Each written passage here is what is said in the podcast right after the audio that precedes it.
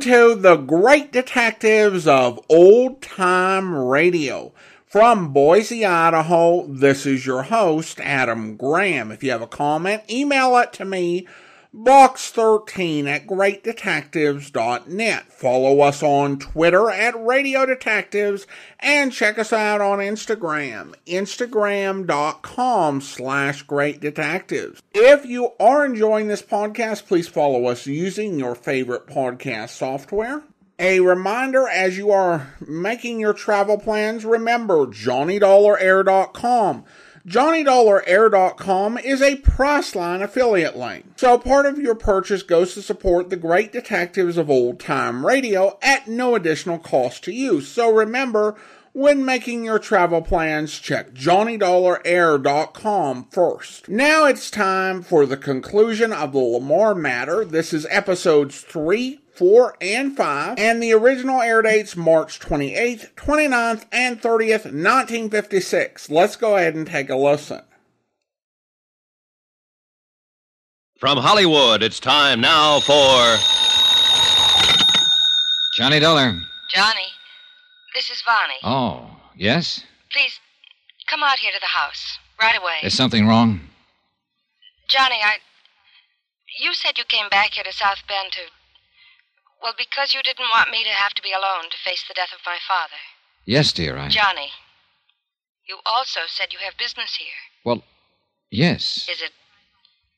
Is it connected with my father's death? Vonnie. Please, dear, don't lie to me. He was insured for over a million dollars. Or do you know that? I. Listen. Was this business of yours connected with Daddy? Was it because you, too, think he was murdered? Johnny? I'll. I'll come out and see you.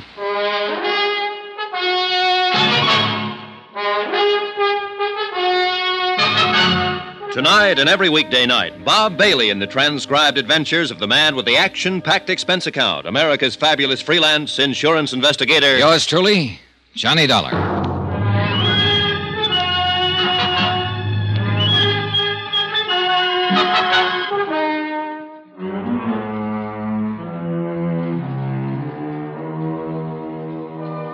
Expense account submitted by Special Investigator Johnny Dollar. To the Home Office, Universal Adjustment Bureau, Hartford, Connecticut. Assignment The LaMarr Matter. The question Was it murder? The beautiful girl, Vonnie LaMarr, and the beautiful romance I found during my so called vacation at La Jolla, California. Well, things really got into a bind when she received news that her foster father back in South Bend, Indiana, had suddenly died. And I received word that I was assigned to the case. Not only because of the million and a half policy on LaMarr's life, but because it looked as though it might be nothing more nor less than murder. From La Jolla, California to South Bend, Indiana was only a quick flight by plane, and the first person I contacted was Lawrence Comstock of Tri Mutual, Chicago office, who'd issued the policies on LaMarr's life. Yes, Johnny, the only two real friends Thomas LaMarr had these past few years since his wife died were Dr. Ed Wilson and myself. And Wilson is the man you called in when LaMarr died. Yes, you see, Tom and I used to spend a lot of time together. Weekend golf, belonged to the same clubs, that sort of thing. We used to love playing two handed pinochle together. Uh huh. Go on. I was with him at his house the night he died. And so unexpectedly, Johnny. As I told you, he'd had a most thorough physical examination only a few months before. Or I'd never have permitted him to increase his insurance to a million and a half. Must have cost him a fancy premium. It did. It did. Prohibitive. But that was the way he wanted it. For his adopted daughter, for Vonnie, whom you know. And if you're half a man, having spent a few days with her in La Jolla, you're in love. Oh, shut up and tell me what you know, will you? You said murder. Oh, yes, I'm sorry, Johnny. It began last weekend. As I often do, I spent the weekend with Tom, Thomas LaMarr. Well, Friday night, Dr. Ed Wilson was with us. We played three handed pinochle. Yes, yes. Tom was in perfect health. I know he was. And our evening was all fun, completely uninterrupted. Except by young Marson, Marson? Tom's confidential secretary. And he's the one. Larry, you are the one who told Pat McCracken back in Hartford that you thought Thomas LaMarr was murdered. That's why you wanted me to come on out here to investigate the case. Yes. All right, now tell me the truth. Is it because of your great friendship for LaMarr?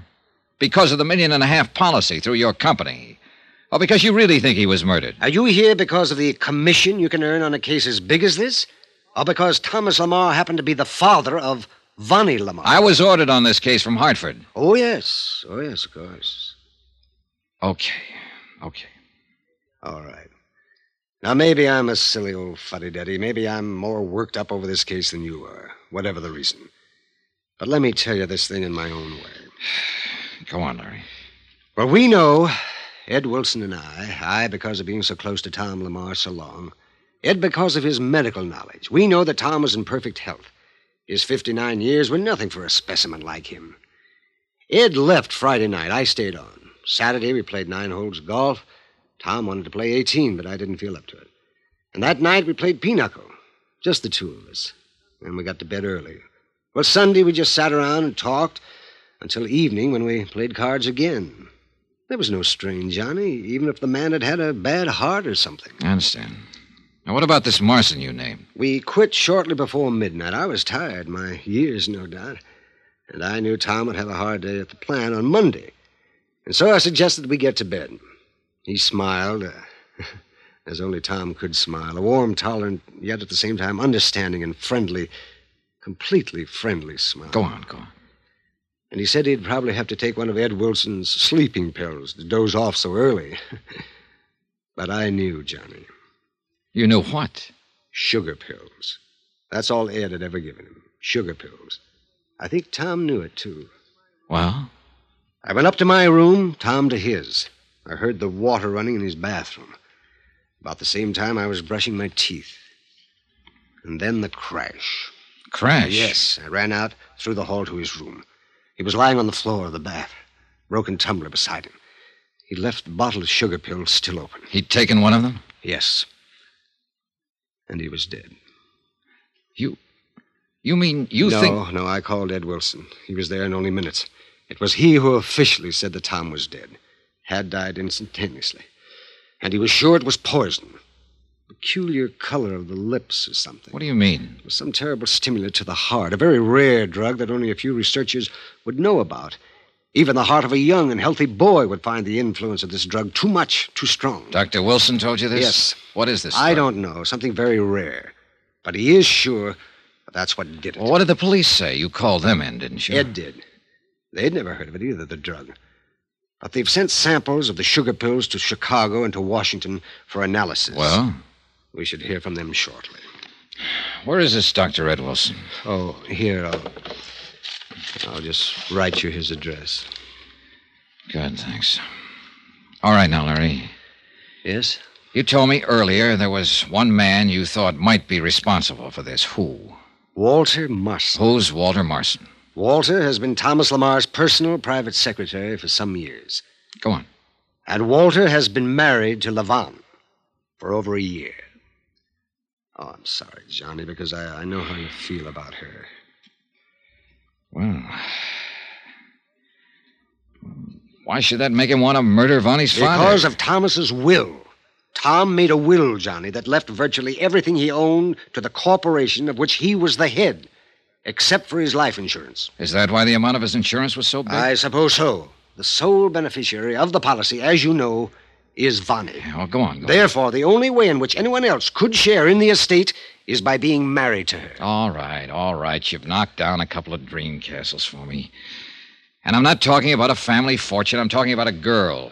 Yes, John, I understand. If she loved him enough to marry him, let him be happy. If he shares some of that million and a half bucks, oh, let him share it. He deserves to, if she wants him to. He married her, she married him, all right. It isn't as easy as that. What do you mean? You've forgotten you wanted to know why I think Walter Marson murdered Thomas LaMarr. Yes. Yes, you see, I happen to know Vonnie did not love Walter. You just said she married him. Unknown to her foster father. What are you getting at? Somewhere, somewhere along the line, Walter Marson, shall we say, got something on Vonnie. What it was, I don't know. But he had a strange power over her, it seemed. Larry, what are you talking about? I don't know, Johnny. From the time Walter first started working for Thomas LaMarr, I, well, I didn't trust him. And yet Tom seemed to have the most implicit faith in him.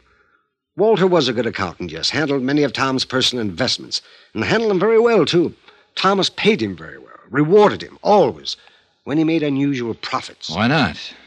But Walter Marson made it plain from the beginning that he wanted to work his way into Thomas's shoes in the corporation, and this Thomas would not have. And the reason? Because Thomas knew that many of the stock deals Walter had made in his behalf were not completely, shall we say, legitimate, or legally proper, perhaps, but not morally so, that is. Corporation money instead of his own, maybe. Yeah, that's it. Buying huge blocks in order to inflate the price, and then dumping the stocks at their peak, that sort of thing. I don't know much of the details. That's out of my line. But Thomas knew very well that if Walter Marson were ever put into the corporation, he'd use the same slick methods for purely personal gain. At the expense of the corporation he'd spent his life building up. How do you know about this? I was Thomas's confidant, his closest friend. All right, Larry. Let me do a little summing up. Walter Marson failed to dig into LaMarr's money via the corporation, so he married his daughter to be sure of latching on to the family fortune. And that's it. Yes, it's as simple as that. Therefore, you're sure this Marson poisoned LaMarr, Yes, and because of the findings of Dr. Ed Wilson. which haven't yet been verified.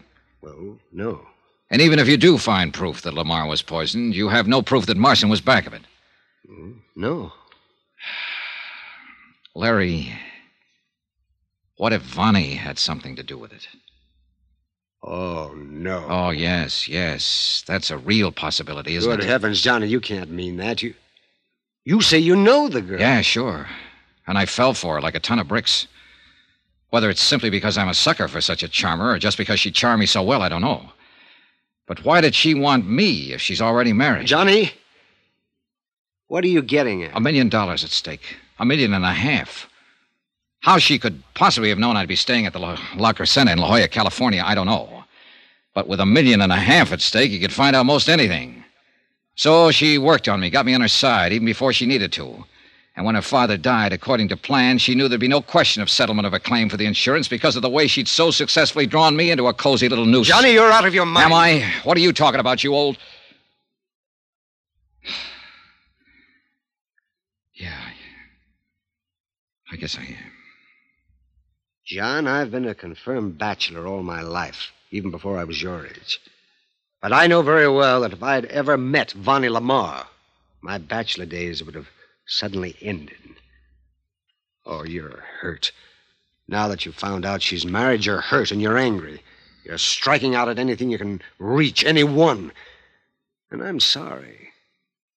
Don't let it take away your judgment. I'm. I'm sorry, too, Larry. I, I didn't mean to. I really didn't. It's all right, Johnny. But now get hold of yourself. You have a job to do, not only for me, for the company, but for yourself. Okay, Larry, thanks. Good boy. I. I, I don't know what I'm going to do, but I guess whatever it is, I. I better start doing it. Yes. Good luck, Johnny.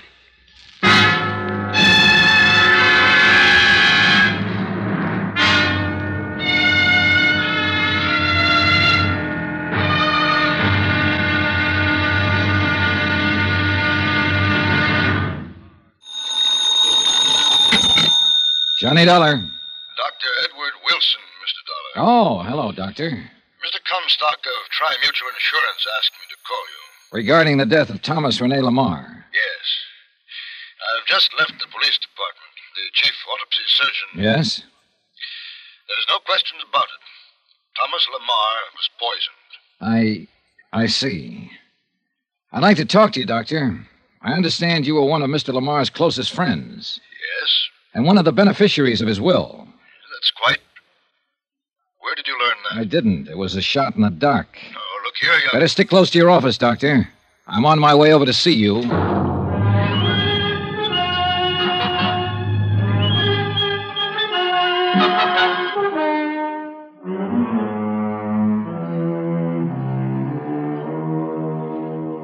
Expense account submitted by Special Investigator Johnny Dollar to the Home Office, Universal Adjustment Bureau, Hartford, Connecticut. Assignment The LaMarr Matter. now proven to be murder.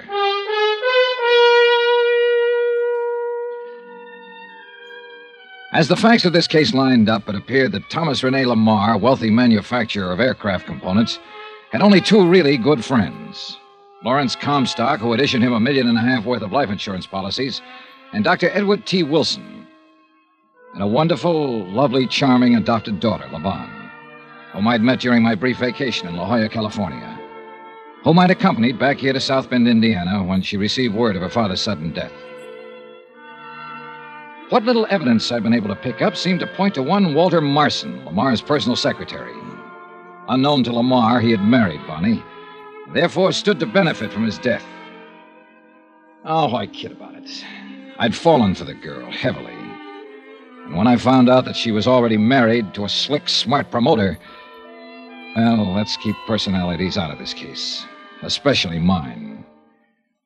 I'd told Vonnie that I'd come up and see her out at the family mansion, but I thought I'd better contact Dr. Wilson first. Come in. Come in, Mr. Dollar. I've heard a great deal about you from Lawrence Comstock. Uh, Please sit down. Thanks, Doctor. You said something over the phone that's bothered me. I won't mince words. Apparently, you and Larry Comstock were Thomas LaMarr's closest friend. I don't think there's any question about it, my boy. And I'm sure Lawrence will verify that. He already has. That's why I took a shot in the dark and suggested that you're a beneficiary of LaMarr's will, not his insurance. I already know that his daughter Vonnie gets that, but his will. Well, does that shock you? Or... I suppose Larry's a beneficiary, too. Yes. Then either one of you might conceivably have had a motive for bringing about his death. What? Now, just a minute, young Relax, man. Doctor, relax. I make no bones about it. This is the roughest case I ever tried to handle. Unfortunately, I started out by getting myself emotionally involved with Vonnie LaMarr. Uh, Go ahead and laugh if you want to. Hardly. She's a very wonderful girl. A bit mixed up at times, perhaps, because of. Well, because of what? Are you aware that, unknown to her father, Vonnie was married? Is married? Yes, to some Walter Marson, Larry Comstock told me. Marson was Thomas LaMarr's personal secretary. Did Lawrence tell you why she married him? I don't think he knows. It was a few short months after Thomas LaMarr's wife died. A terrible blow both to Vonnie, who was completely devoted to her foster mother, and to him. By way of quenching his sorrow, Thomas drove himself in his work, 16, 18 hours a day at the plant, all his waking hours, so that he would have time to think of nothing but his work. But Vonnie had no such outlet for her emotions. Her friends, a lot of rich ne'er do wells, rich, worthless bums, if you like, got her interested in gambling. Oh? She plunged into it with a recklessness and abandon that quickly got her into debt so deeply, and well, there was only one way out. Her father didn't know? No, no, but young Marson did, and he took full advantage of it. In return for her agreement to marry him, he promised to quietly obtain the necessary funds from Thomas LaMarr's investments, which he, Marson, handled, and he did. And she married him. Yes, How could she? She didn't love him. and you must realize her emotional state at that time. She was terribly upset over the recent death of her mother, and so was her father, of course. She knew the shock it would be if he ever knew of her gambling and the tremendous debt she'd incurred. She was beside herself, ready to do anything. So she married Marson. I could kill him. Now, let's get one thing straight, Mr. Dollar. Yes? You, too, were a bit upset when you came in here. You spoke as though you might think both Lawrence Comstock and I could have motive for wanting Thomas's death. I'm sorry, Doctor. I. It's true that we are beneficiaries of his will, at least Thomas assured us we were, but only in a very minor way. Thomas was loyal to us as he was to the servants who have been so devoted to him for so long. And whatever little he has left us and them, I'm sorry, Doctor. I.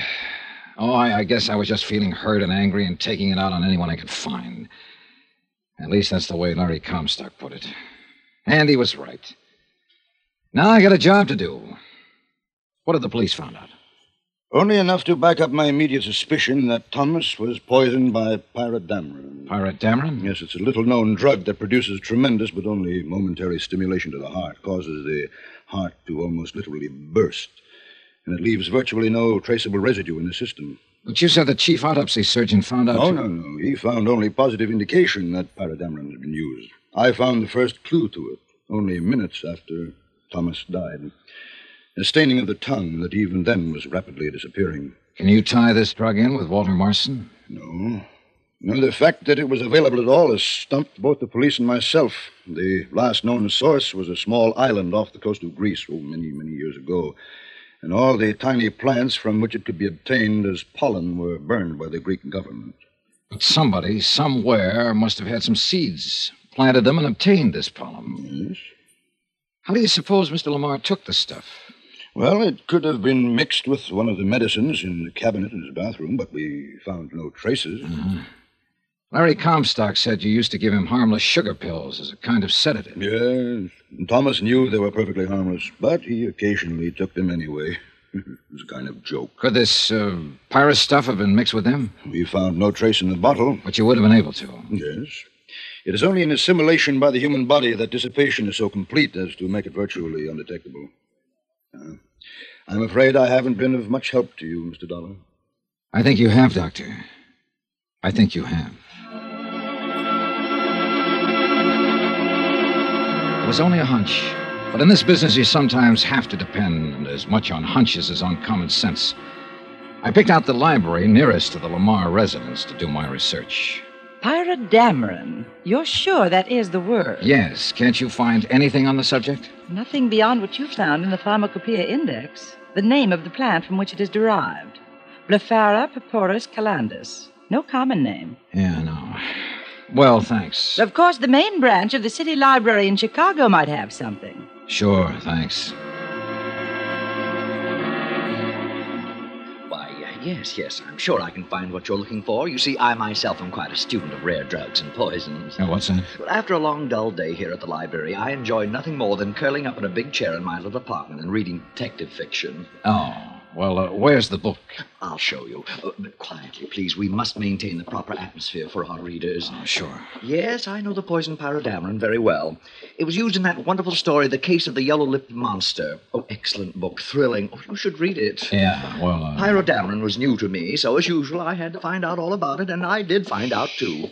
The plant it's derived from, where it's grown, uh, where it was grown. You see, it's been extinct now for many years. yeah, I understand. Now, Deadly thing, terribly deadly.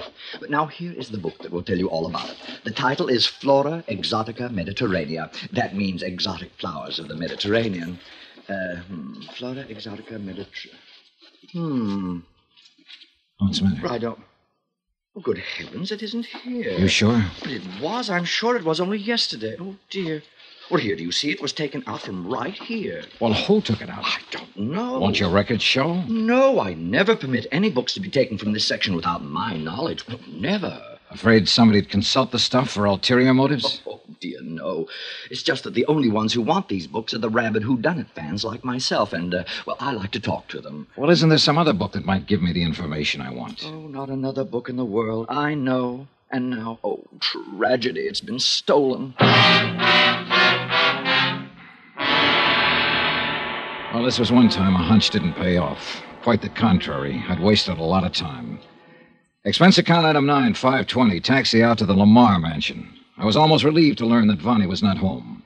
I'm very sorry, sir, but she and Mr. Marson left shortly after noon to make the funeral arrangements. Thank you, Harrison. However, as you know, Miss Vonnie wished you to have full access to the house, and if you care to wait, How is she holding up, Harrison? most admirably, Mr. Dollar, under the circumstances. Uh, Mr. LaMarr's passing has been a terrible thing for her, for all of us. Yes, sure, of course. What will happen to the house, I don't know. Won't Miss LaMarr continue to live in it? This morning she said no, that she'd travel for a while, and then settle down somewhere else, far away from this city. Oh. And what about you, the servants? Oh, we shall, of course, have to seek employment elsewhere. Say, tell me, Harrison, didn't Mr. LaMarr provide for you in his will? I do not know, sir, and I do not particularly care. His kindness and loyalty to us during his lifetime was far more important than any provision he may have made for us. Well, I guess that takes you off the list. Uh, beg pardon? Nothing. So tell me, has Walter Marson been around much since Mr. LaMarr's death? Yes, he's been most attentive to Miss LaMarr, which we've all appreciated. He lives here in the house, you know. No, I didn't know. Harrison, I'd like to see his room. Sir? I'm going to lay my cards right on the table. I'm an insurance investigator. Here, my card. Why, I. Oh, I see. Miss Vonnie hadn't so informed me. Because she didn't know. Well, sir, I- Now show me to Marston's room. Uh, yes, yes. Uh, this way, please. Do you like Walter Marston? Yes, sir, very much. Now, What does that mean? I've never spoken of this to anyone else, Mr. Dollar. For years, Walter Marston was a clever, scheming, conniving young man with overpowering ambition to take over the LaMarr Corporation. So I've heard. I'm convinced that at one time he even tried to marry Miss LaMarr, and solely for the purpose of forcing his way into the business. Just tried. Well, yes, sir. However, in the past year or two, Mr. Marston has changed completely. What makes you think so? Because of conversations between him and Mr. LaMarr that I could not avoid overhearing from time to time. Mr. LaMarr knew what Marston was attempting and faced him with his knowledge of it. Uh, here is his room. Go on. Uh, Mr. LaMarr would have made it very difficult for him in view of his record. Prison record? Yes, sir, for embezzlement. But instead, he gave the young man another chance. So? Go on. And Mr. Marston made the most of it. He changed completely. I say without reservation, sir, that Mr. Marston is as honorable a young man as I know. Pretty sure of that, aren't you? Yes, sir. A butler living as close to them for both for so long can invariably. Pardon me, sir, but does something give you the reason to think I'm mistaken? No, no. Unless perhaps it's this book I just found lying on his desk. Book, sir. Flora Exotica Mediterranea.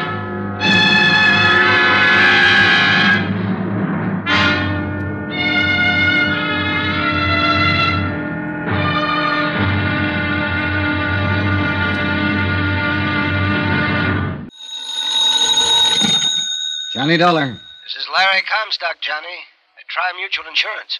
You're out at the LaMarr home. Yeah, Larry. Police crime lab find out anything more about the stuff from here they took in for examination? Yes, yes, they certainly did. Well, They found traces of that poison, pyrodamarin, on the toothbrush that Thomas LaMarr was using just before he on died. the two. Are you kidding? Oh, no. No, indeed, John. Not a bit. There's a murder weapon for you, a toothbrush. Larry, send the cops out here. I think I've just about got this case sewed up.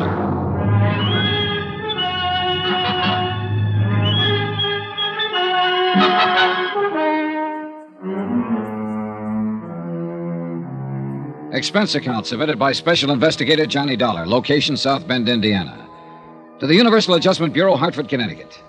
The following is my final entry of expenses incurred during investigation of the LaMarr murder. And murder it most certainly was. It was in La Jolla, California, during my so called vacation, that I met, and I must admit, kind of fell for Vonnie LaMarr. It was from La Jolla that I flew her back to South Bend, Indiana, when we both received news of her foster father's sudden death. All the clues I'd been able to dig up seemed to point to one Walter Marson, who had been LaMarr's personal secretary and who lived at the LaMarr mansion. At his room, there in the house, I found the one book in the world that described the poison, pyrodamarin, that had killed Thomas Rene LaMarr. Poison derived from a pretty little yellow flower, once raised on an island near Greece. The flower was sudden death in its pollen. Huh? You're Johnny Dollar, aren't you? Harrison the butler said you were up here. And you must be Walter Marston.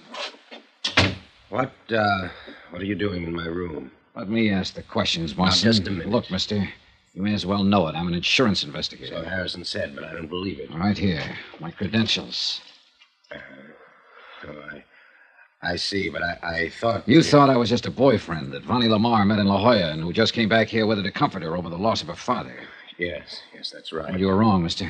Or partly so. The main reason I'm here is to find out who murdered Thomas LaMarr and why. And I think I've found out. You have? Well, well who, Mr. Dollar? Interesting book you've been reading here Flora Exotica Mediterranea. Stolen from the Central Library over in Chicago, wasn't it? Well, yes. Yes, it was. Found a poison in it, didn't you, Marston? Pyrodamarin. Deadly, quick, and hard to trace. So rare that the chances were pretty good it wouldn't even be recognized. But it was. Where'd you get it, Walter? As you said, at the library. I'm talking about the poison, the pyrodamarin that killed Thomas LaMarr. Oh, no, no, no. You're, you're all wrong. Am I? Who besides Vonnie would benefit from the million and a half insurance on LaMarr's life? Well, what makes you think that. that I know that you I'd be the- Because I know you're married to Vonnie. Oh, no. you I- tried to inveigle I- your way into LaMarr's business, but he wouldn't have it. All your chiseling and conniving and phony stock transactions got you nowhere. So you did the next thing you could think of. You got something on Vonnie and forced her to marry you. So you thought you'd at least be sure of a big hunk of the insurance money over my dead Well, now, body. look, Dollar, maybe I was Yeah, married to sure. Vonnie, but. found out about her big gambling debts, got her off the hook by some fancy manipulation of her foster father's investments. No doubt threatened to tell him all about it unless she did marry you, and thereby guaranteed yourself a prosperous future. Oh, and you timed the whole thing beautifully when she was emotionally upset over the death of Mrs. LaMarr. No, Dollar, you, you don't know But what you you're got talking about. Couldn't wait for him to die a natural death. Dollar. Mr. Dollar. Sure, go ahead, speak up and make it good. Well, I, uh, I was married to Vonnie. But I'm not now. Sure. That's right. I did want a place in LaMarr Metal Products, and I thought I could get it by showing Mr. LaMarr how clever I was. Well, instead of throwing me out, he gave me another chance. I'll be forever grateful to him. It was a turning point in my life. I give you my word, Mr. Dollar, I've done nothing since that time that's been anything but completely honest and above board. Pretty speech. No, no, it, it's true. It's it's true. I swear it. Nevertheless, you married Vonnie in the hope We're that... divorced. You're what? That was the only honorable thing I could do. Would you like to see the final papers? Vonnie mailed them to me from Reno before she went to La Jolla. You mean she... Yeah, let me see him. Here. My desk. Don't try to pull a gun out of there, Marcy. You still don't believe me, do you? Here. Hmm. Then would you like to tell me who did murder Thomas LaMarr? I wish to heaven I knew. That's why I got this book, hoping to find some clue as to where the pyrodamarin might have come from. But you sneaked this book out of the Because library. I was afraid of the very kind of suspicion that you've shown. Want to know something? I'm still showing. And I tell you you're wrong. I, I, ask Vonnie. She'll tell you. Oh, where is she? Harrison said you two had gone out together to make arrangements for the funeral. Yes, we did, and we came back together. But when Harrison told her that you were here to see her, she. Well, she, she said she'd be back in a few minutes. Where did she go? Oh, she's still in the house somewhere, I, I think. Marson, just what is your relationship with Vonnie now? Well, there never was any love between us. Our marriage was only on paper. Yeah? As the foster daughter of the man to whom I owe so much, it's my duty to do what I can for her. In spite of her.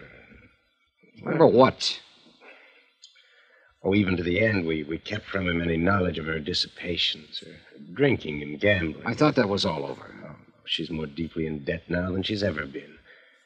I'm I'm thankful Mr. LaMarr died without knowing. What I'll be. But with the insurance, of course, she'll be able to pay off. soon. Marson, you're a dirty rat, and your accusation isn't very well veiled. Are you trying to say that I'm accusing Vonnie of the murder? Oh, Mr. Dollar. Yeah, go on. This book. According to this, the plant from which Pyrodamarin is derived is now extinct. Unless somebody, somewhere, managed to salvage some seeds that were yes, then yes, planted. exactly. Ruffera purpurus calendus, found only on a small Grecian island. I, I wonder if Dmitri would know. about- Dimitri, what's this sudden switch? Who's Dimitri? He's the old gardener. He's, he's here on the estate. Come on, Marson, and bring that book. Before going out to the gardener's cottage, I asked Harrison where Vonnie had gone, and he told us he only knew that she was somewhere in the grounds, that her car was still in the driveway. I phoned Larry Comstock again, but he'd left his office, presumably to come out here. And I called the man I'd talked to earlier at the library. Of course I can. As I told you before, I keep a very close check on the books in that section. Uh, let me see now. Yeah, yeah. Yes, Flora Exotica Mediterranea has only been out four or five times in the past several years. Once to a Mr. Thomas. Yeah? Uh, Thomas Hanley. Oh, Uh, to a Mr. Ralph Cummings, Miss Levon LaMarr, and. Uh, that's enough. Thanks. I tried not to show Marson how I felt as we walked out to the cottage of Dimitri, the old gardener. Could be nothing too nice for Mr. LaMarr. So I always try keep things nice. Yeah, I can see. Uh, Dmitri, Mr. Dollar's here to, to investigate the circumstances of Mr. LaMarr's death. Investing. Oh, yes. I hope you find who do this terrible thing to such a fine. I want you to look at this book. Here. Did you ever see a flower like that? Oh, yes. Yes, where? In old country. In Greece it used to be, but no more. You never saw it in this country? No, yes. Well, which is it? I should not say, because in old country is against the law. I don't know why. Well, I do. Go on, Dimitri. But I keep many of my nice seeds anyway. And some of them were for this flower? Yes. You, you don't mind? It is very pretty flower. Did you ever plant any of them? Oh, no, no, not I. Somebody else? She was always so nice to me. Funny. Miss LaMarr? Look, sir. She even sent me gift on her trip last week. Dimitri. Look, look. You call it toilet case. See? It have soap and toothbrush and comb. Dollar. Dollar, look, look. That the toothbrush. I am looking. The yellow stain on the bristles the same color as the flower on this deadly plant. So, so pretty. She said her father one of these too. Oh, Dollar, I'm, sick. You sick, So man? crude, so corny, and so obvious it would never be noticed. And she was safely a couple of thousand miles away beyond any possible suspicion when the. Dimitri, Yes. did she plant any of these seeds you gave her? She often plant many kinds. Where? Show us. In the morning, maybe it's getting pretty dark Now, now. now, now, come on. Come on, Marson. You, you, you must not tell her I show you. She always keep her little garden secret. She not even think I know. She very sweet girl. Yeah, very. But now. You know, oh, oh, wait. She there now, cultivating. Cultivating? With a shovel? Dimitri, go back to your cottage and stay there. Oh, you want? Come on, Marson. She's she's digging, digging. I think I know why. Sees us. Go back. Go away, both of you. Stay here. I want to talk to you, Vonnie. What are you doing? What I'm doing is. I. I'm burying the little garden that was mine for Daddy. Little personal things, Johnny, that I grew with my own hands for him alone. Now that he's gone, this would be only one more bit of memory. Please, leave me, Johnny, to finish. Wait, Vonnie. What? Before you turn under that little yellow flower. Here, I'll show you. No, Johnny, don't touch it. Here. Source of a poison called pyrodamarin. How did you know? Here, look. Oh, oh, no, you don't. I'll kill you, too. I'll kill you. Oh, nobody, no! Oh, Walter. Walter, help me. Help you, help you! He was, Johnny was in love with me, but I turned him down, and he, he came out here No and... good, Vonnie. I hate you. I hate you both. Everything would have been all right if you hadn't come along. I hate you. I... Listen, Johnny. Million dollars. Million and a half. You and I could... You dirty. No, Johnny, please don't. Please.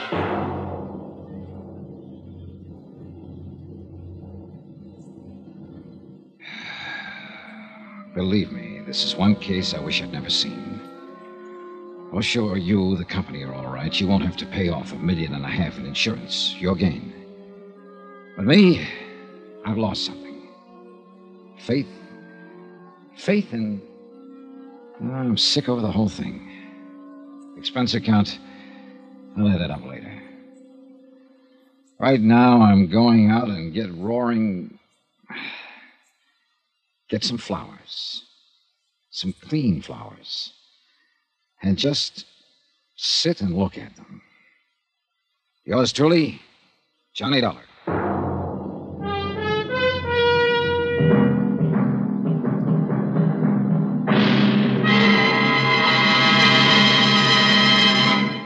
Now, here's our star to tell you about next week's exciting story. Next week, tell me, did you ever wake up from a pleasant dream to find a smoking gun in your hand and two bodies at your feet? Well, I have. Join us next week, and I'll tell you about it.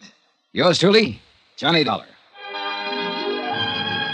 Yours truly, Johnny Dollar, starring Bob Bailey, is transcribed in Hollywood. It is produced and directed by Jack Johnstone, who also wrote this week's story.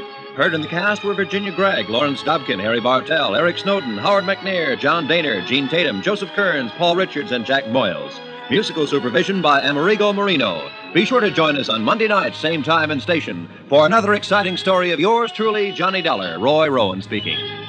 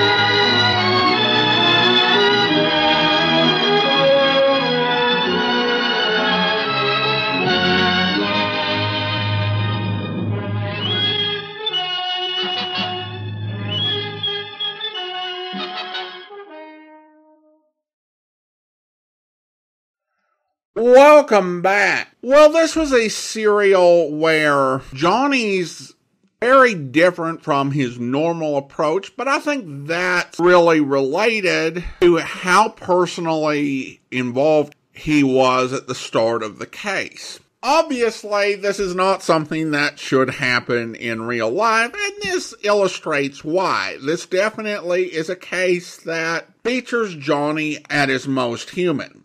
I appreciated Johnstone not making Johnny's suggestion that Vonnie had found out where he was staying as part of her plan. As it is, Johnny being called in on this case after she met him on vacation is kind of one of those one in a several billion sort of coincidences that do happen. But if it was actually a situation where she planned her stay in La Jolla and tried to seduce Johnny, I don't know if I would ever get done taking that thing apart. But it is something that you could reasonably think, even though it's completely irrational. So I'm so glad that that was not actually a thing that happened. In his book, The Who is Johnny Dollar Matter, John Abbott points out that pyrodamarin and the plant that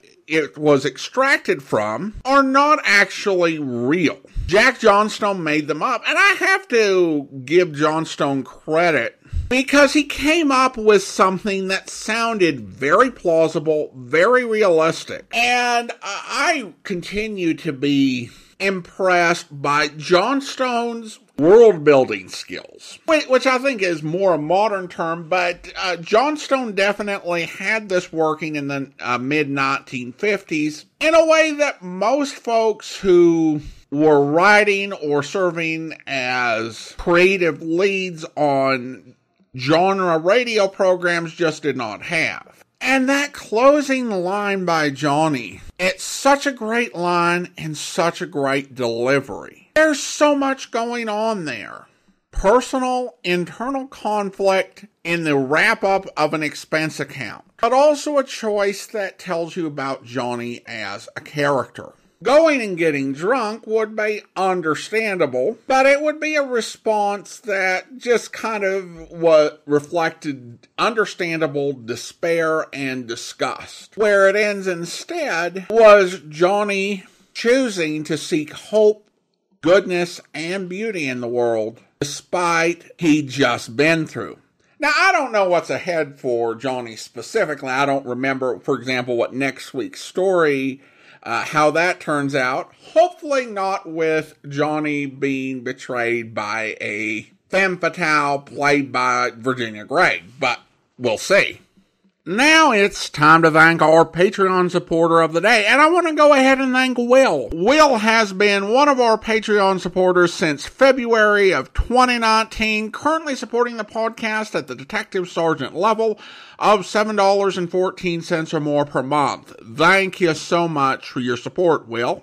And that will do it for today. If you are enjoying this podcast, please follow us using your favorite podcast software. And be sure to rate and review the podcast wherever you download it from.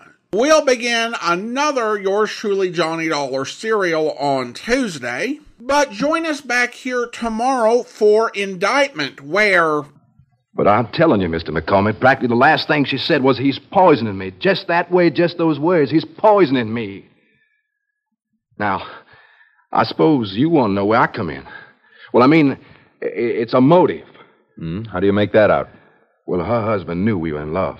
Because she told him when she asked for the divorce. How did she come to marry him in the first place? I don't know. It's just one of those things. She come up from Tennessee to Columbia to study chemistry, and he come over from India, and I, I guess he just plain fastened her right off her feet, and they got married. He's on some kind of research fellowship. Hmm. And how did you meet her? I met her on a plane. I was coming up from Texas, and she was coming back from Tennessee. We got talking, and got to meeting, got to walking. That was about the story, but he knew about that because we told him. I see. And you think that's motive enough for murder? Mr. McCormick, I'm only asking you to look into Well, I'm afraid I'd need a little more than suspicions. With all due respect, Mr. Hatfield, I imagine you both felt a little guilty about your, well, meetings. Yes, sir. Guilty, that's true. But I never do things but open and above board. That's why I made her take me to see him and tell him right out. But Ellie Mae and I, we belong together more right than him and I ever did. Has it occurred to you that Mrs. Lalabasa might have projected her guilt feelings on her husband and made up a fantasy about his guilt to salve her own? Look here, Mr. McCall, I don't I don't understand this here psychological talk. I only know what Ellie Mae said to me. Well, people are always suspecting they're being poisoned, and how many check out? Very, very few.